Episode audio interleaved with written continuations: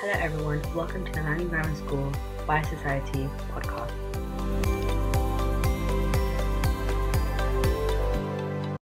Hi, everyone. Today we're back with another episode of the LGS Biology podcast. Um, today I'm joined with Trisha and Sarah, and Trisha will be talking about what we're talking about today. So today we're going to going to be talking about it's actually quite a recent discovery, and it's the human pangenome, and it's actually the next level of the initial Human Genome Project, which started 20 years ago. So So some people might not know what that actually is, a human genome project. So, Sarah, do you want to talk about what that is?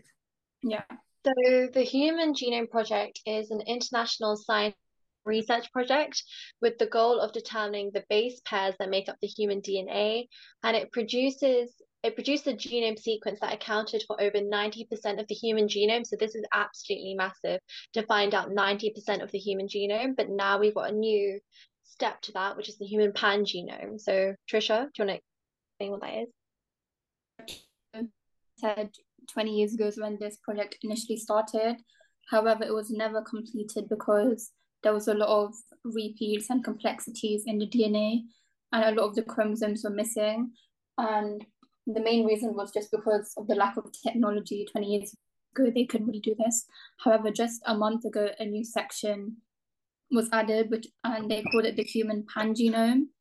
And this includes almost all the DNA of 47 people, and they added 119 million DNA bases. And this is obviously very beneficial to doctors or researchers as they can now explore different types of gene variation and they can explore chunks of DNA which have been duplicated or lost. So I Mhm. think there's a lot of yes, I was just I'm gonna ask like, what you guys think about that and how you Yeah, think it can actually very, help. it's a very important tool, isn't it, for like scientists across the world for research, as like there's just so much we don't know about DNA. Um, and it's actually quite similar to like another project I know of called the Human Atlas Project. Um, and so Mhm. that looks at like cells within the human body and it maps all the different types of cells within the body. So this is kind of similar, but on like a even smaller scale in terms of DNA. Yeah. I think that's really cool. But however, one of the criticisms of such gene research is that um, corrupt scientists can look at it and then you can kind of create, I think we've all had issue creating the perfect human and um, looking at perhaps the genomes of embryos and, for example, editing them if you want certain characteristics or if you don't, or perhaps to get rid of um, certain things. Like I think Down syndrome is a very common example used. So if you find out that your baby has Down syndrome, now with this new research, technically you could find a gene and perhaps remove it or edit it. Yeah, And there's just a lot of ethical issues with it, really.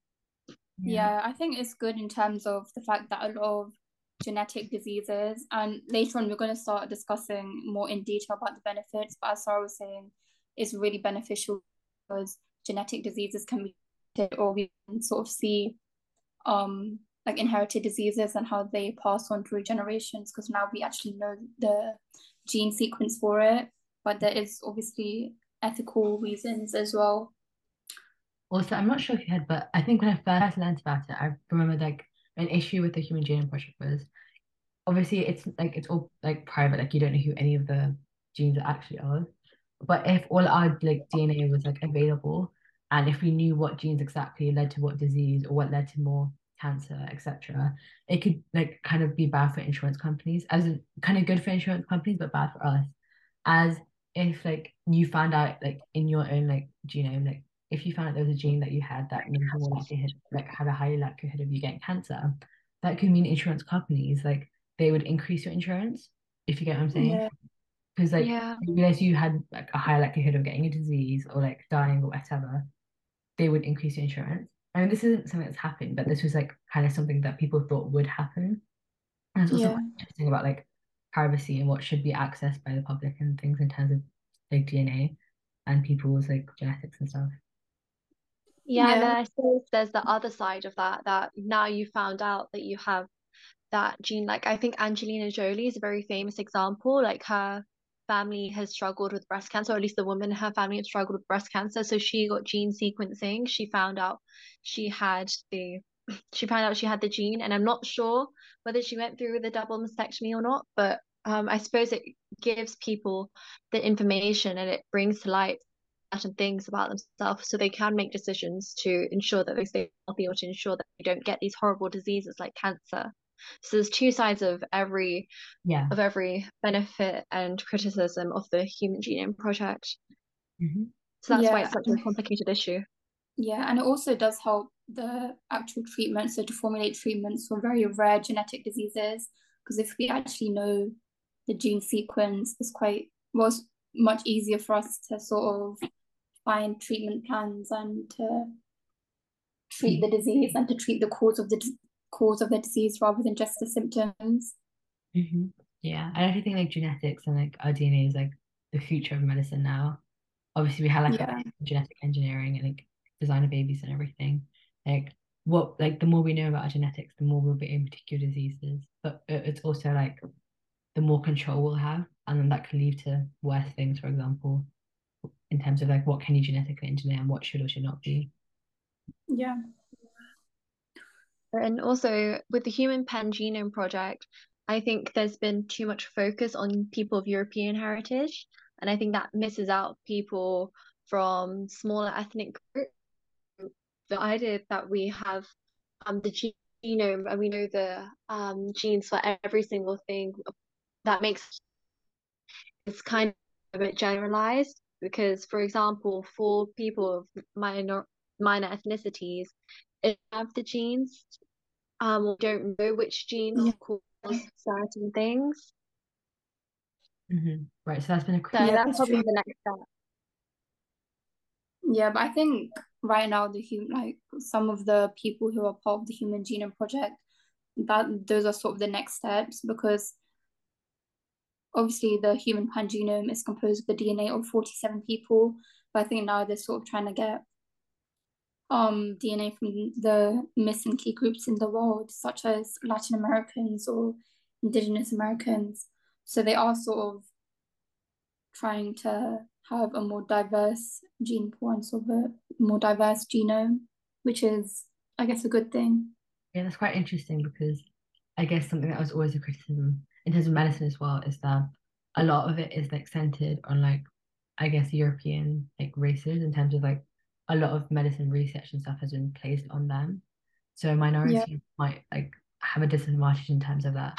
As in Yeah. obviously everyone's like genomes are different and like like genes will be different based on like people's races as well. And if we don't explore that, then it's gonna be really hard to treat diseases for everyone. Yeah. And then also the human pan genome, as Trisha said, it's 47 people. How much can we generalize those 47 people to the 8 billion people that make up the world's population? Yeah, that's true. Mm, But it definitely is an improvement from like the original Genome Project, like from 20 years ago. But Yeah, because I think, it oh, sorry, many Roz. people, it? Yeah, I, I think from your research you were saying it wasn't many people, was it? But now they have added more people. There's 119 million DNA bases that have been added on. Yeah, because last year actually the DNA, it wasn't even from a person, it was from a tumor.